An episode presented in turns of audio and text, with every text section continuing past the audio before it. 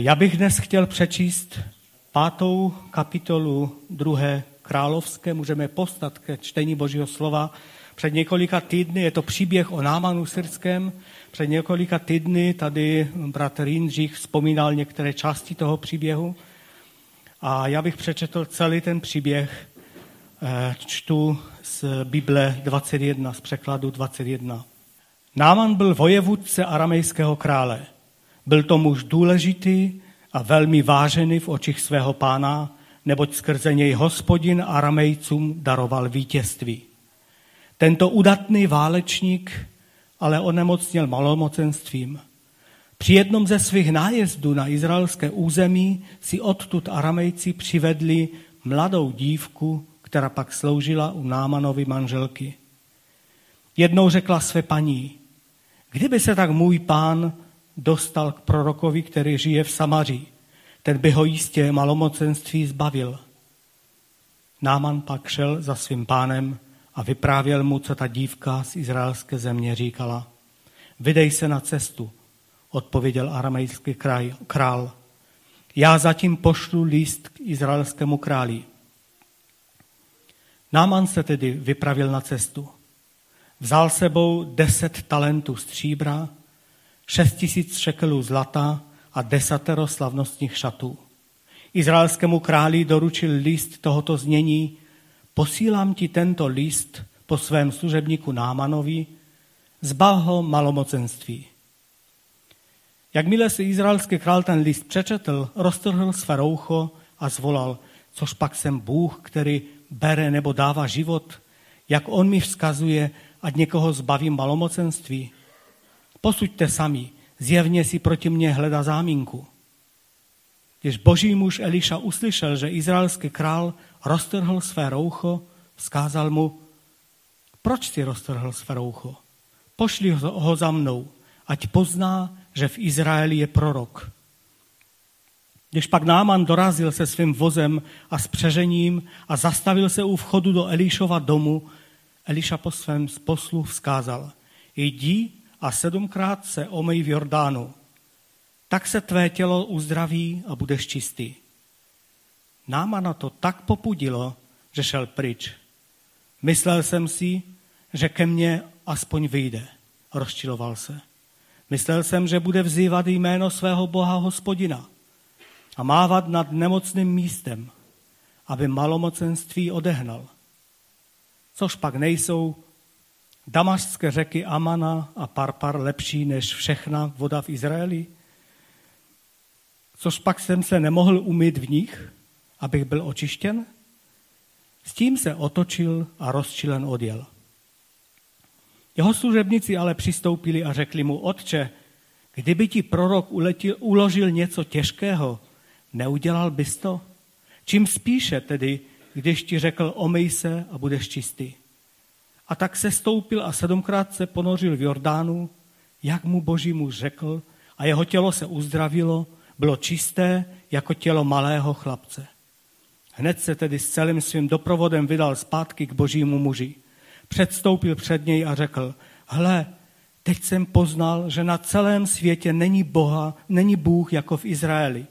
Zde prosím přijmi od svého služebníka tyto dary. Eliša ale odpověděl, jakože je živ hospodin, před jehož tváří stojím, nic si nevezmu. A i když ho Náman přemlouval, ať si něco vezme, odmítl. Když jinak nedáš, pane, řekl potom Náman, dovol prosím, ať si tvůj služebník alespoň naloží dva mesky zdejší půdy. Tvůj služebník už totiž nechce přinášet zápaly ani oběti žádným bohům, kromě hospodina. Jednu věc ale kež hospodin tvému služebníku odpustí. Když můj pán vchází do Rimonova chrámu, aby se tam klaněl, opírá se o mé rámě takže i já se musím v Rimonově chrámu poklonit. Když se tedy budu klánět v Rimonově chrámu, kéž to hospodin tvému služebníku odpustí. Jdi v pokoji, odpověděl mu Eliša. Ještě ani nebyl daleko, když si Gehazi, mládenec božího muže, Eliši řekl, tak vida, můj pán si odmítl vzít, co ten aramejec Náman přinesl. Jakože živ je hospodin, poběžím za ním a něco si od něj vezmu. A tak se Gehazi rozběhl za Námanem. Jakmile si Náman všiml, že za ním běží, vystoupil z vozu a šel mu vstříc. Je všechno v pořádku? zeptal se. Ano, v pořádku, odpověděl Gehazi. Můj pán mě jen posílá se vzkazem. Teď právě ke mně přišli dva mládenci od prorockých učedníků z Efraimských hor. Dej jim, prosím, pra, dej jim prosím talent stříbra a dvoje slavnostní šaty. Ale jistě, odpověděl Náman a přemlouval ho, vezmi si prosím dva talenty. Zavazal tedy dva talenty stříbra do dvou pytlů, předal je, přidal k tomu dvoje slavnostní šaty a všechno to svěřil dvěma svým mládencům, aby to nesli před Gehazim. Když ale došli k návrši, Gehazi to od nich převzal a schoval to tam v jednom místě, v jednom domě. S muži se rozloučil a oni odešli. Také on odešel a vrátil se ke svému panu. Kde jsi byl, Gehazi? zeptal se Eliša. Tvůj služebník nešel celkem nikam. To už jsme minule četli to, to místo. Což pak jsem tam v duchu nebyl, když ten muž vystoupil z vozu a šel ti vstříc? Řekl mu na to Eliša. Co pak je teď vhodná chvíle brát stříbro a šaty, háje a vinice, brav a skot, sluhy a služky? Námanovo malomocenství proto navěky ulpí na tobě a na tvých potomcích. A Gehazi od něj odešel malomocný, bílý jako sníh. Tolik z božího slova. Se ještě budu modlit na úvod. Pane, tak ti děkujeme za tvé slovo a za ten úžasný příběh. Děkujeme ti, pane, za to, že, že ty, ty jsi ho dal zapsat proto, abychom, abychom mohli vnímat, jaký ty jsi a, jak, a co ty chceš od nás, jak jsi dobrý Bůh. Pane, já tě chci vyvyšovat a chválit. A tak dej, pane, ať naše srdce jsou otevřena na tvé slovo. Ať tvůj duch svatý působí i mezi námi. Pane, dej, abychom pochopili, co nám chce říct i skrze tento příběh. Děkuji ti, pane, za to. Amen. Amen. Můžeme se posadit. Byl to sice další, další úsek Božího slova, ale nevadí. Aspoň jsme slyšeli celý ten příběh, jak, jak je zapsán. A já bych dnes chtěl možná z takového jiného pohledu,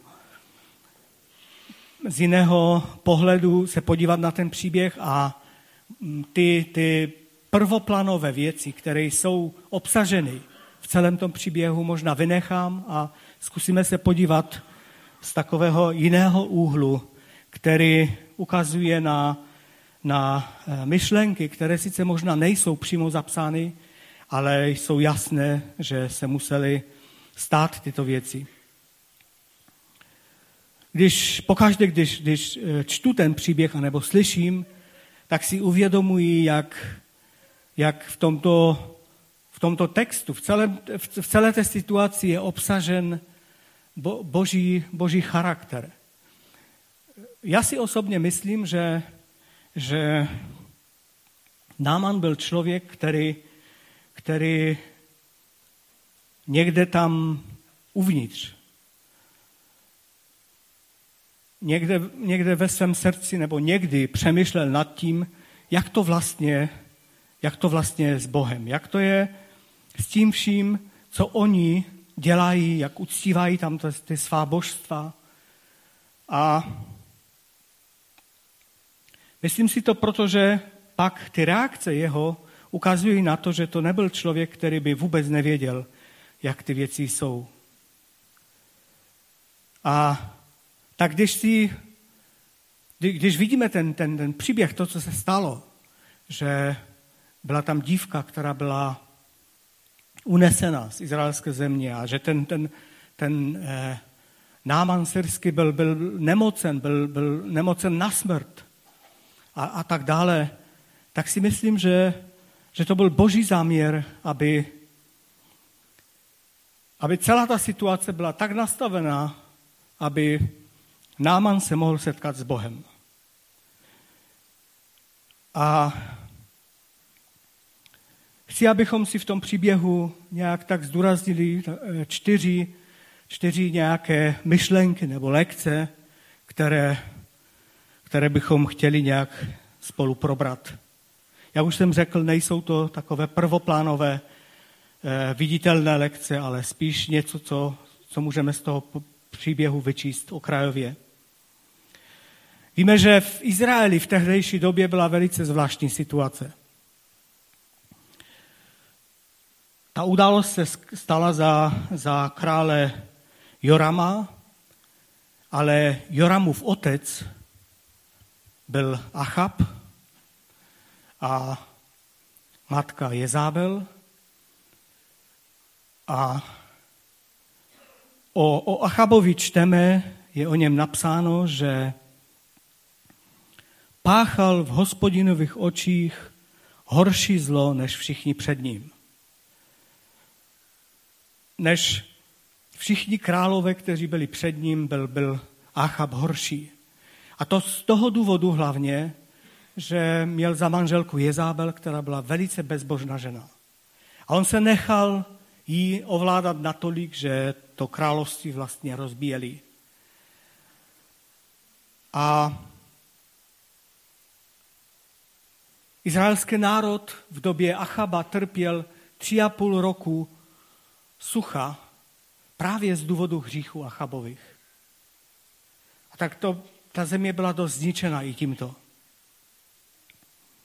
Jeden příklad za všechny, nevím, jestli jste slyšeli někdy o Nábotově vinici, kdy eh, král Achab někde poblíž jeho zahrad byla vinice, která patřila Nábotovi a ten ji hodně chtěl získat, tak šel za ním a říká mu, prodej mi svou vinici a, a Nábot moc nechtěl, protože to bylo dědictví po jeho otcích, tak říkal, já, já bych nerad toto prodal, já ti to neprodám. A král byl na to naštvan. On si tam chtěl udělat nějakou zelinařskou zahradu, kde měl blízko čerstvou zeleninu.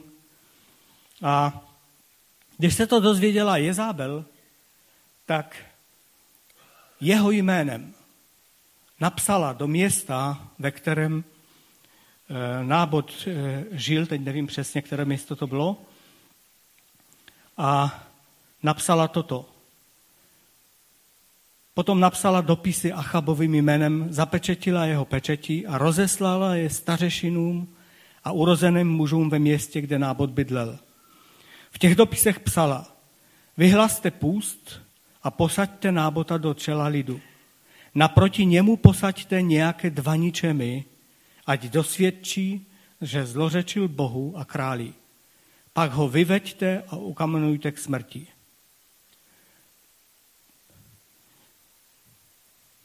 Toto byla situace v Izraeli.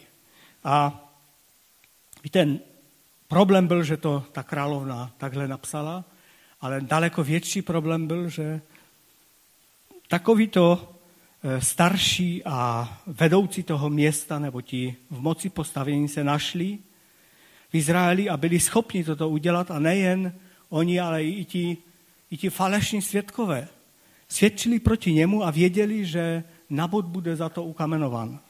Či to byla, to byla situace v Izraeli. A země byla, byla schudla už potom, jak jsem říkal, po těch, po těch eh, letech eh, sucha a navíc obětovali různým božstvům. Jezabel živila stovky falešných proroků, bálových proroků a a nevím, co všechno se tam dělo. Obětovali balovi, obětovali dokonce lidské oběti. Různé věci. Různé věci se děly v Izraeli, který měl být božím, eh, božím národem. Pak byl krátce, když zemřel Achab, pak byl krátce jeho syn Achaziáš králem, ještě předtím, když byl ten král Joram. Tam je o něm napsáno krátký text, že byl stejně bezbožný, ale stala se mu taková věc, že měl úraz, někde spadl z nějakého okna nebo někde. A tak když ležel v posteli, tak, tak chtěl vědět, jak to s ním bude. Jestli to přežije nebo nepřežije. A místo toho, aby, aby izraelský král v božím národě se ptal proroka nebo někoho, kdo, kdo mu mohl říct, jak, jaké je jeho situace, tak on posílá, je tam napsáno, že poslal do Ekronu, čili do pelištejské země, k nějakému, eh, k nějakému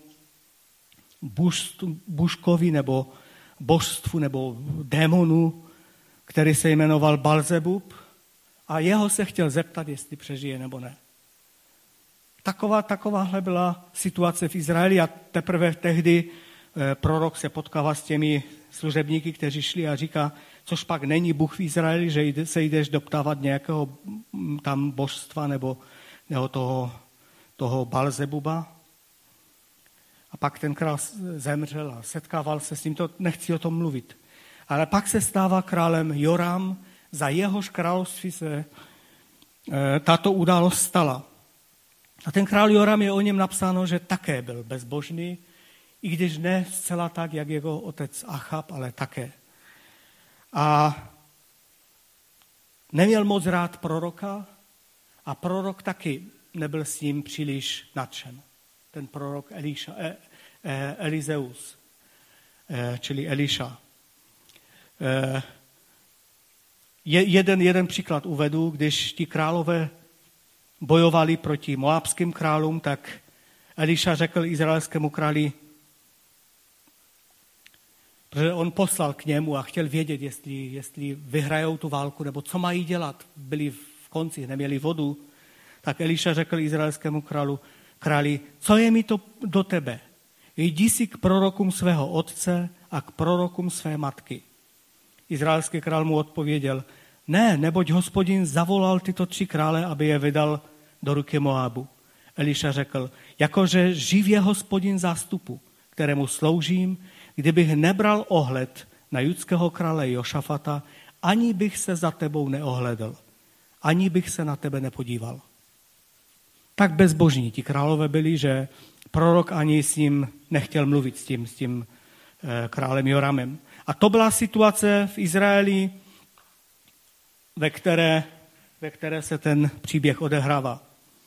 A ten, ten první bod, nebo ta eh, první myšlenka, kterou bych chtěl nějak eh, vypíchnout z toho příběhu, je, že i v době toho největšího odstoupení a toho temna, kdy, kdy obětovali cizím bohům, kdy obětovali dokonce lidské oběti, kdy celý národ byl eh, sveden k modloslužbě a k uctívání cizích bohů, kdy se děly takové věci, jako s tím nábotem se stala a různé další, kdy eh, celkové odstoupení, bylo celkové odstoupení od hospodina, žili si pohanským způsobem.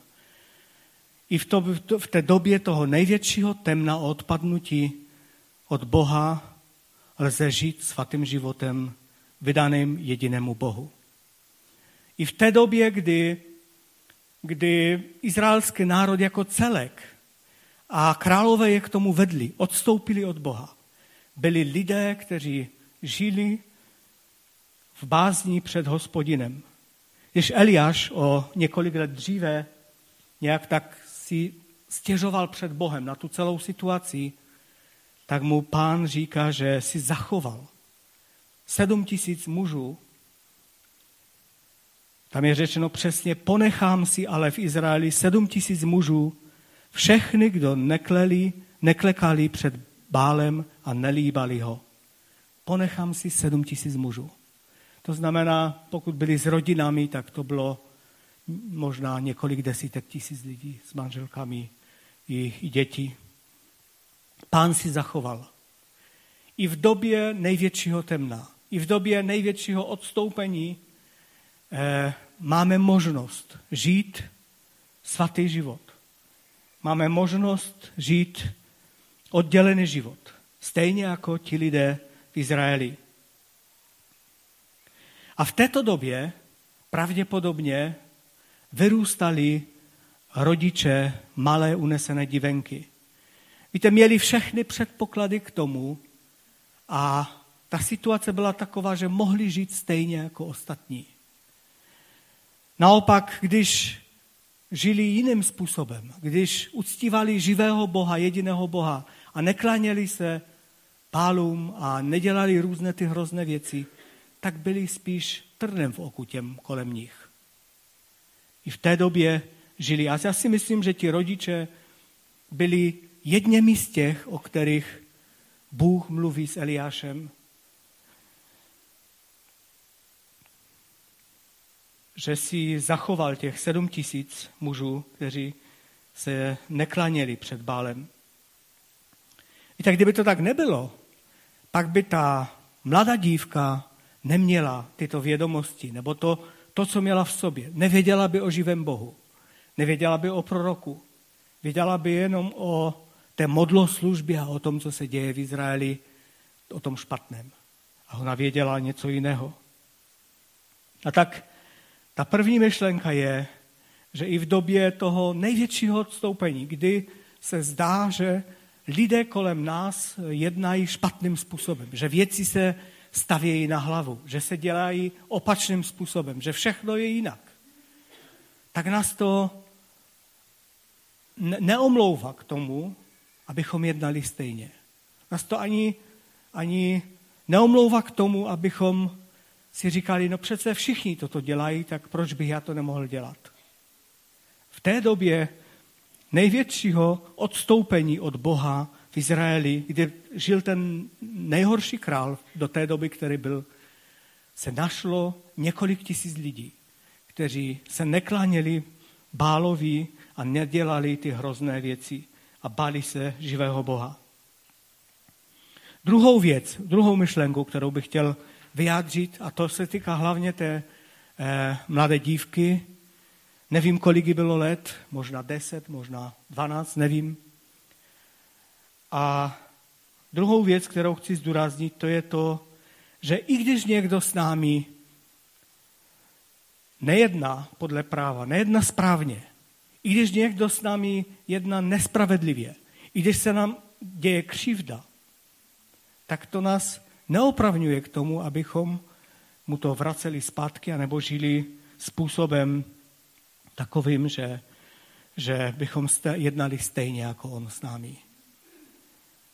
A to se dělo u té dívky. Ona, ona žila velice, velice vyrovnaným životem. I když byla unesena od rodičů, i když nevíme, čím vším musela projít. Nevíme, jakým způsobem bylo si nakládáno, když ji unesli, anebo potom někde ji možná na nějakém tržišti prodávali. Nevíme, co všechno se dělo. Ale víme jedno, že i když mohla mít v srdci hořkost, nenávist, neodpuštění, eh, nějakou sebelítost, nějakou, nějaký pocit eh, obvinování. Nic z toho tam nebylo. Aspoň neč, nečteme o tom. Mohla mít v srdci touhu po pomstě. Mohla, mohla si říct, když, když eh, jste mě unesli, tak to se vám děje za to. To je boží soud nad vami.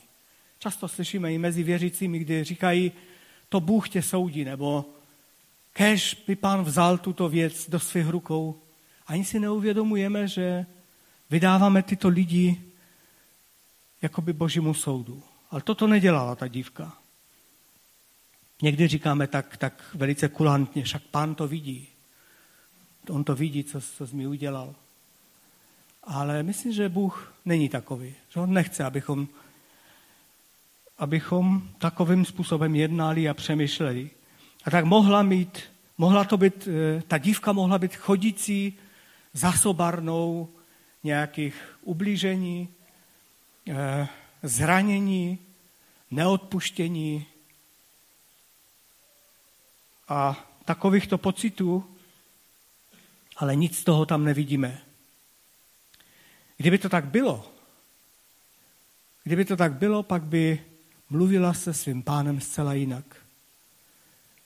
Možná by mu vůbec neřekla o tom, že v Izraeli je, je prorok.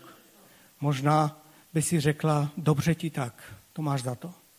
To máš za to. A protože jsi pohan, jsi bezbožník a já jsem židovka, tak to máš za to. Ublížil si mi. A tak ona nejenže nedává na odiv tu svou nespravedlnost, která se jí stala, ona se jí stala ta nespravedlnost, ona by měla z lidského hlediska právo na to. Kdybychom ji viděli a věděli o ní, a tak bychom si říkali, no ta dívka je tak zraněná, tolik špatného prošla ve svém životě. Ona prošla, ale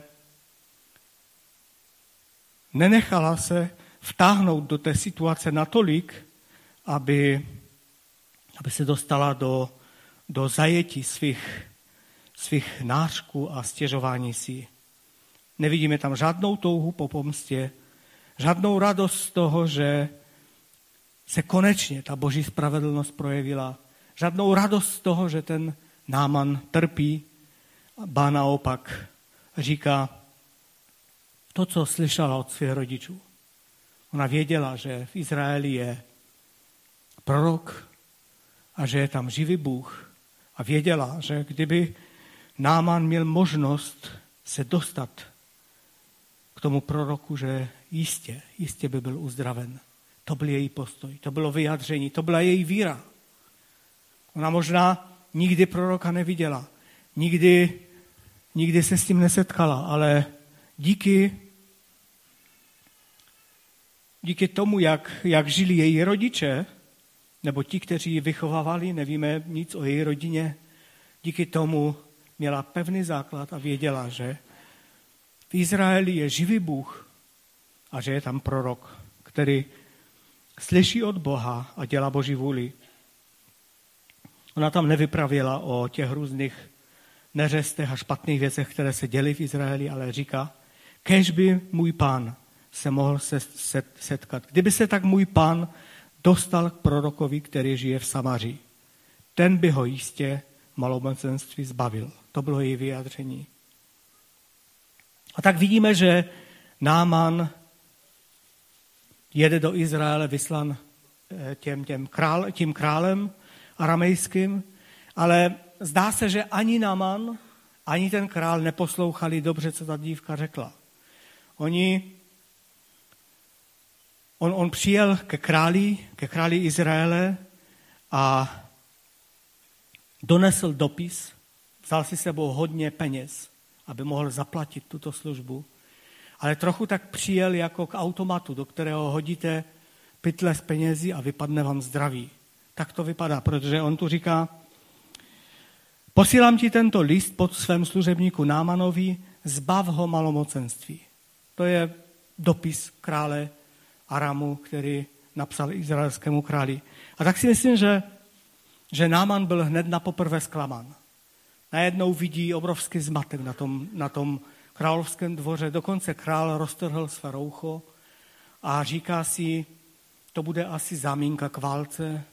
Možná nebyt toho, že prorok vyslal posla k němu a říká, ať, ať přijde ke mně a ať pozná, že je v Izraeli prorok. Nebyt toho, tak možná by král už připravoval válku nebo tažení proti Aramu, protože si myslel, že to je, že to je výzva k válce. Vůbec nepochopil tu situaci. Vůbec si neuvědomil, že Izrael je země, kde, kde je přítomen hospodin, živý Bůh. Vůbec si neuvědomil to, že je tam prorok, který rozmlouvá s Bohem a ví, zná jeho vůli. A tak Náman se mi zdá, že byl hned na poprvé zklamán, protože na královském dvoře místo toho, aby dostal uzdravení, tak byl zmatek a oni byli víc zamotaní v tom problému, než on sám.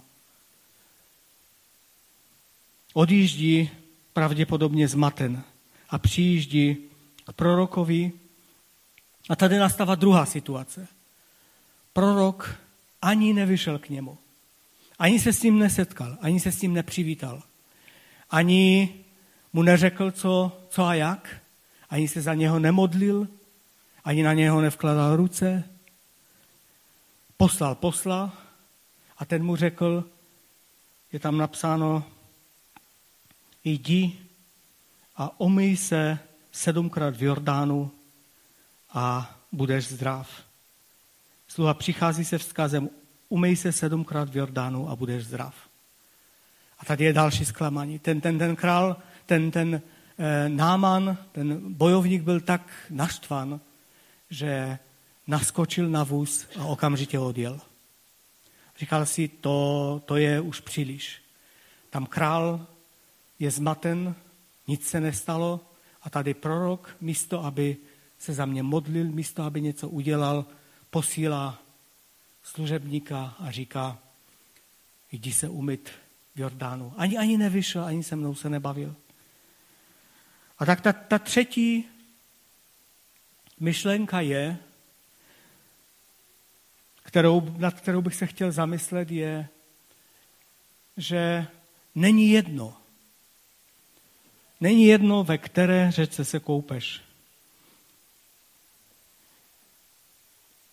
Ten, ten eh, Náman, jeho odpověď byla, že si myslel, že tam to nebo ono udělá. A pak byl jeho argument, co pak nejsou damašské eh, řeky Amana a Parpar lepší než všechna voda v Izraeli? Co pak jsem se nemohl umyt v nich a být očištěn? Nemohl. Respektive mohl, ale nebyl by očištěn. Náman mohl odjet a umyt se ve všech řekách, kolem kterých jel. Mohl udělat nějakou cestu po světě a ještě v dalších řekách se umyt. Ale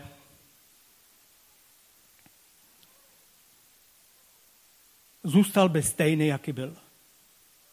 A zemřel by na malomocenství, ze kterého by nebyl uzdraven. Zůstal by stejný. Možná si řekl, kdybychom tady v tom Jordanu udělali rozbor vody, tak bychom zjistili, že je mnohem horší než ty naše řeky. A že je tam možná méně těch léčivých látek. A nebo já nevím, co všechno. Ano, možná to je pravda, nevím. Problém byl v tom, že problém byl v tom, že prorok řekl, jdi a umyj se sedmkrát v Jordanu. A to bylo poselství pro Námana, kterého se musel držet. Nebyt toho, že služebníci si řekli, no tak ty se tu trmácíš tolik stovek kilometrů. Ty dovezl tolik e, stříbra a zlata a šatů a toho všeho. Ztratil si tolik času a energie, energie a byl jsi za králem a teď jsi byl za prorokem a teď nejsi ochoten udělat tu malou věc, že se sedmkrát umyješ v Jordánu. Říkali mu, udělej to. Přece ten, ten, ten prorok nechce nic velikého po tobě. Kdyby chtěl nějakou velikou věc, tak bys to zcela jistě udělal. On chce po tobě jenom, aby ses, aby ses umyl v Jordánu sedmkrát. Protože tak to řekl prorok. Ta rada zní, jdi a sedmkrát se umyj v Jordánu, tak se tvé tělo uzdraví a budeš čistý. To řekl prorok Elíša. Pokud chceš být zdrav, tady je návod. Pokud chceš být zdrav, tady je řešení. Jakým způsobem se k tomu můžeš dostat. A tak se mi zdá, že žijeme v podobné situaci, že v dnešním světě chybí nějaké absolutní pravdy. Chybí to, že bychom řekli, ano, je to tak a tak. Ale všechno je tak nějak zašmodrchané. Tak se zdá, jako by kromě toho Jordánu se mohl myt kdekoliv by chtěl. A ten, ten výsledek, říkají lidé, to, to je jedno. Můžeš se myt tam i onam. Já chci říct, že, že on se mohl mít kdekoliv chtěl, ale víme jasně, že by zemřel ve, svých, ve své nemoci, ve svém malmocenství. A stejně je to i v dnešní době. Zdá se, že evangelium, ta jednoduchá zvěst, která je o tom, že Ježíš Kristus přišel na zem jako Bůh, jako člověk. Proto, aby za nás zemřel za naše hříchy. A abychom skrze tu jeho oběť, skrze, skrze tu jeho oběť, kterou udělal na kříži, abychom byli zachráněni. A v Evangeliu Jana je napsáno, že Bůh tak miloval svět, že dal svého jednorozeného, jednorozeného syna za nás, aby každý, kdo v něho věří, nezahynul, ale měl život věčný. A to je poselství Evangelia. Pokud se snažíme tu jedinou boží řeku, kterou pán nabízí, nějak vylepšit, obejít, aby náhodou se ten náman neurazil, pak mu nepomáháme, ale škodíme.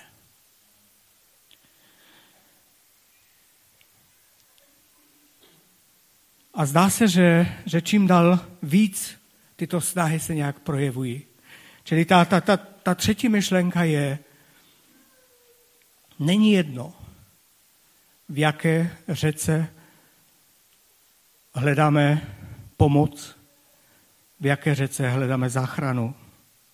A najednou vidíme, že Náman byl uzdraven. On se, on se pokořil, ponořil se do té vody sedmkrát a byl uzdraven. Je řečeno, že bylo jeho tělo jako tělo eh, dítěte nebo chlapce.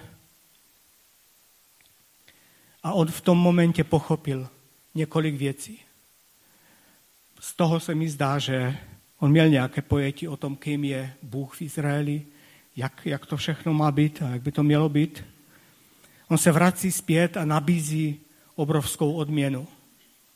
Nabízí všechny ty peníze prorokovi a prorok říká, že v žádném případě nic z toho nevezme. Nevím, co všechno tím chtěl vyjádřit, ale minimálně dvě věci mě napadají, že za prvé, že jsou věci, jsou věci, které nelze koupit za peníze. Jsou, jsou lidé na světě, kteří si myslí, že, že si zaplatí všechno. A možná ten Eh, aramejský král, ale i ten Náman byli podobného ražení. Oni si mysleli, že přijedou k tomu králi a vysypou ty peníze, jak do nějakého automatu, jak už jsem řekl, a stane se uzdravení. Není to tak. Prorok mu dal najevo, toto je věc, kterou si nemůžeš koupit za peníze. A také tím dal najevo, měl bys pocit, že jsi to nějak zaplatil. Ani tento pocit nemůžeš mít. Zdarma.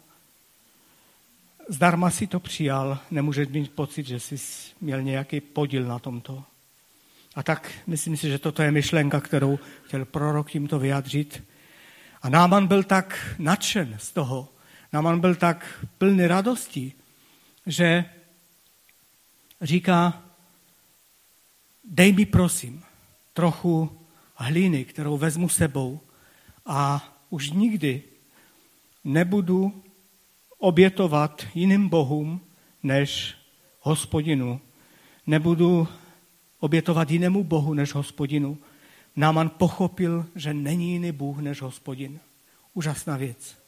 Izrael, ve kterém možná v současné době někde po těch kopcích nebo na různých místech právě obětovali Báluma nebo nějakým jiným modlám, tak pohanský, po, pohanský bojovník, velitel, pochopil, že není jiného Boha, kromě hospodina. A pak tam také ještě mluví o tom klánění se v tom Rimonově chrámu, o tom nechci moc mluvit, ale prorok ho posílá s přáním pokoje. A čtvrtá myšlenka, která, kterou bych chtěl nějak eh, zdůraznit, je to, co se stalo tím, s tím služebníkem Gehazim. Už Jindřich nedávno o tom mluvil. Zvláštní věc. Zvláštní věc.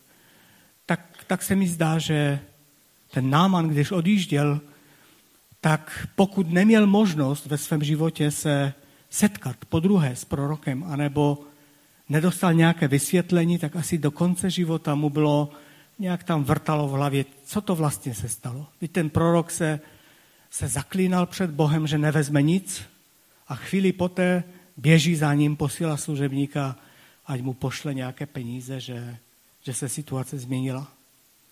Víte, prorok Elíša pravděpodobně to neměl možnost vysvětlit.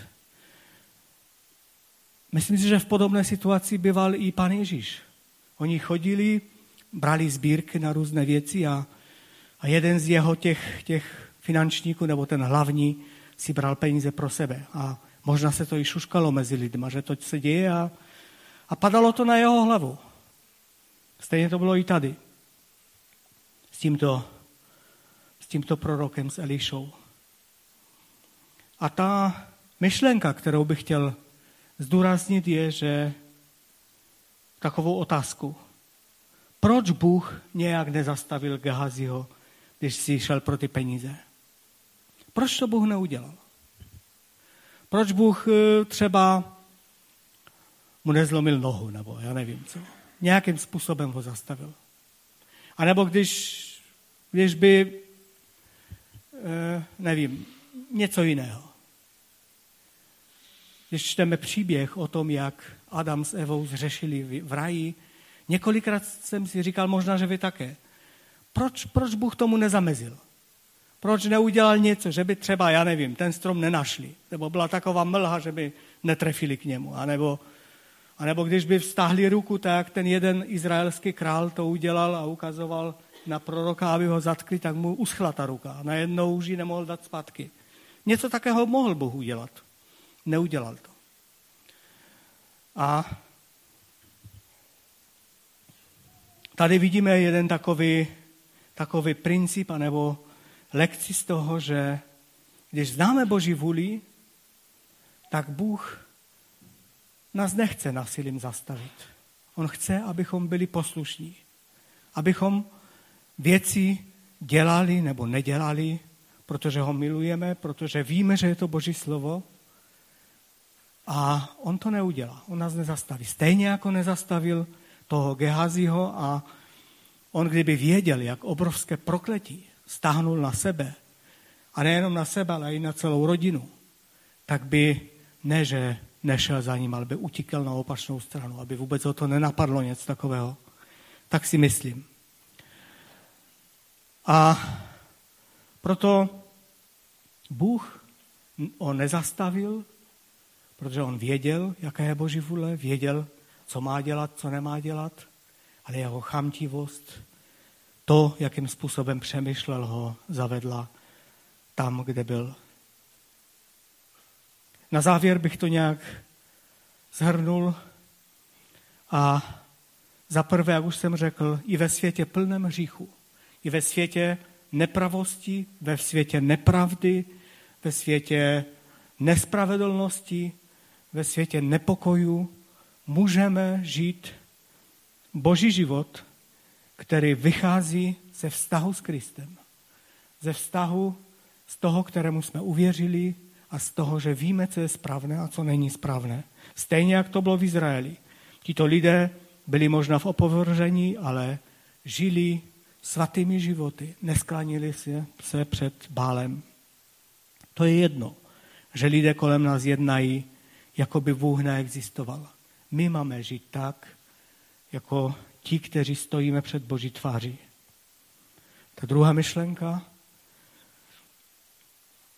i když se nám děje křivda a nespravedlnost, nemusíme odplácet stejnou mírou a také nemusíme chodit v hořkosti, nemusíme být zraněni na celý život. Protože vždy se najdou situace, vždy se najdou lidé, kteří nám ublíží. Vždy se najdou e, lidé, kteří nám ublížili možná v minulosti anebo ubližují teď. Vždy se najde někdo, kdo nás pomlouvá. Vždy se najde někdo, kdo nejedná s námi férově. Pan Ježíš říká u Lukáše, a je to na mnoha místech v Novém zákoně, na více místech. Vám, kteří slyšíte, však říkám, milujte své nepřátele, buďte dobří k těm, kdo vás nenávidí, žehnejte těm, kdo vás proklínají, a modlete se za ty, kdo vás pomlouvají. K tomu, tomu, kdo tě bije do tváře, nastav také druhou. A tomu, kdo ti bere plášť, nebraň vzít si i košili. Každému, kdo tě prosí, dej. A od toho, kdo, kdo si bere věci, tvé věci, je nežadej zpět. Chovejte se k lidem tak, jak chcete, aby se oni chovali k vám. A teď tu je zajímavá věta. Když milujete ty, kdo milují vás, jaká je to zásluha? I hříšníci přece milují ty, kdo milují je. Chovateli se dobře k těm, kdo se chovají dobře k vám, jaká je to zásluha? To tež dělají i hříšníci. Půjčujete-li těm, od nichž očekáváte, že vám to vrátí, jaká je to zásluha? I hříšníci půjčují hříšníkům, aby to též dostali zpět. Vy však milujte své nepřátele a buďte k ním dobří. Půjčujte a neočekávejte nic zpět. Tehdy bude vaše odplata veliká, tady je důležitá věta, a budete synové nejvyššího. Neboť on je laskavý i k nevděčným a zlým. Buďte tedy milosrdní, jako je milosrdný váš otec. Kež bychom chtěli být. Já chci být jako ten, který je synem nejvyššího. Budete jako synové nejvyššího. Kež bychom byli takoví. A tak ta druhá myšlenka je, jak už jsem řekl, i když se nám děje křivda a nespravedlnost, nemusíme odplácet stejně. Nemusíme být zahořklí. I když se nám děje křivda, neopravňuje nás to k tomu, abychom jednali a oplaceli druhým stejně, jako oni udělali nám. A dobrým příkladem toho byla ta dívka. Třetí myšlenka. Není jedno, v jaké řece se okoupeme. Je to výzva, ať zní evangelium jasně a nezamotaně. Ať už skrze slova, ale i skrze naše životy. Ať evangelium jasně ukazuje na Krista, na to, jakým způsobem lze dojít k záchraně, jakým způsobem lze být uzdraven od hříchu a dojít k věčnému životu. Je to jenom jediná cesta. Stejně jako ten člověk se musel umyt v Jordánu a nebyla jiná možnost, mohl se myt všude jinde, ale zůstal by stejný. Stejně tak i evangelium je jedno. Není jiného evangelia. Ježíš Kristus zemřel, zaplatil za naše hříchy. A my to musíme přijmout, uvěřit tomu, poddat se tomu a přijmout Boží spravedlnost, která se stala v Ježíši Kristu. Jinou cestu nemáme. Nedokážeme si nic zaplatit. Nedokážeme nic jiného udělat. Kež bychom přinášeli toto evangelium lidem kolem nás, kež by to bylo zjevné i v našich životech. A čtvrtá myšlenka, tak bych to trochu zjednodušil. Bůh nás násilím nebude vést do své vůle. Bůh nás násilím nebude držet u sebe. Bůh nás násilím nebude zotročovat k tomu, abychom dělali, co On chce. Máme svobodnou vůli. Stejně jako ten, ten člověk, Gehazi, ten, ten služebník, se rozhodl, že ty peníze pro něho jsou víc než Boží slovo. A tak se rozhodl proto. Podobný příběh vidíme v Evangeliu, kdy mladý člověk přišel za pánem Ježíšem a ptal se ho, co má dělat. A pán Ježíš mu říká, aby dodržoval zákon a přikázání a on říkal, to všechno dělám. Pán Ježíš měl z něho radost. Ale pak mu řekl, víš co, je třeba, aby se vzdal svého majetku, protože ten, já teď to parafrazuji, protože ten majetek je tvým Bohem. A tak se vzdej toho majetku a pojď za mnou. Prodej to všechno. Rozdej chudým. Pojď za mnou. A ten člověk neposlechl. A Ježíš za ním neběží. Neříká mu, víš co, rozmysli si to. Rozmysli si to, protože tady jde o tvůj život a nevím, co všechno, nepřemlouval. On mu řekl, udělej to a pojď za mnou a budeš dokonalý. Budeš mít radost, budeš uzdraven, budeš, budeš žít v boží moci. On se toho vzdal, on to neudělal. A to je ta čtvrtá lekce. Pán chce, abychom dělali jeho vůli bez toho, aniž by nás musel nutit. Bez toho, aniž by musel nám dělat překážky, protože my stejně chceme si dělat po svém. Toto panu se nelíbí a je to velice nebezpečné. A tak tolik pár myšlenek z tohoto příběhu. Já vím, že je to příběh, který by nás mohl vést mnoha jiným a dalším hlubokým myšlenkám, ale to jsou věci, které jsem chtěl zdůraznit. Tak postaňme nyní k modlitbě a můžeme krátce eh, se modlit. Pane Ježíši Kriste, já ti děkuji za tvé slovo. Já ti děkuji za ten příběh, který je příběhem toho, že ty jsi šel a hledal i toho námana. I přesto, že musel trpět nemocí, i přesto, že ta dívenka byla unesena, tak tvůj plán se naplnil. Já ti děkuji za to, že ty jsi tak veliký a že ty, ty jdeš a hledáš to, co je ztracené. A tak nám dej milost, Pana, abychom nikdy nesklouzli do toho, že se budeme připodobňovat tomu světu a že si budeme omlouvat náš způsob života, náš vlažný způsob života. Nedej, pane, abychom nikdy nesklouzli k tomu, že budeme plní neodpuštění, že si budeme pamatovat, co všechno špatné se nám stalo v životě.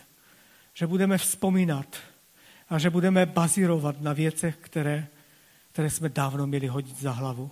Dej, pane, aby v našich srdcích bylo to tvé odpuštění a ten tvůj charakter, jaký ty máš. Pane, dej také, abychom lidi kolem nás neuvaděli eh, do klamu tím, že bychom nabízeli trochu jiné možnosti, nebo jiné možnosti než jedinou cestu, která je skrze Ježíše Krista. Dej, pane, abychom vždy to měli na zřeteli, že není jiná řeka, ve které je zachrana. Jedině řeka, která vychází od tvého kříže. Řeka milosti a záchrany, kterou ty jsi nám přinesl. A pane, také nám dej milost k tomu, abychom nikdy eh, nebrali lehce na lehkou váhu tvé slovo, ale abychom v bázní před tebou chodili, abys nás nemusel trestat anebo nasměrovávat způsobem, který by se nám nelíbil. Pane, chceme činit tvou vůli. Nechceme, pane, ztratit to, co jsi ty pro nás vydobil, ale chceme si toho vážit a chceme být blízko tobě. Ať tvé jméno je vyvyšené králi. Děkuji ti i za toto dnešní slovo. Amen.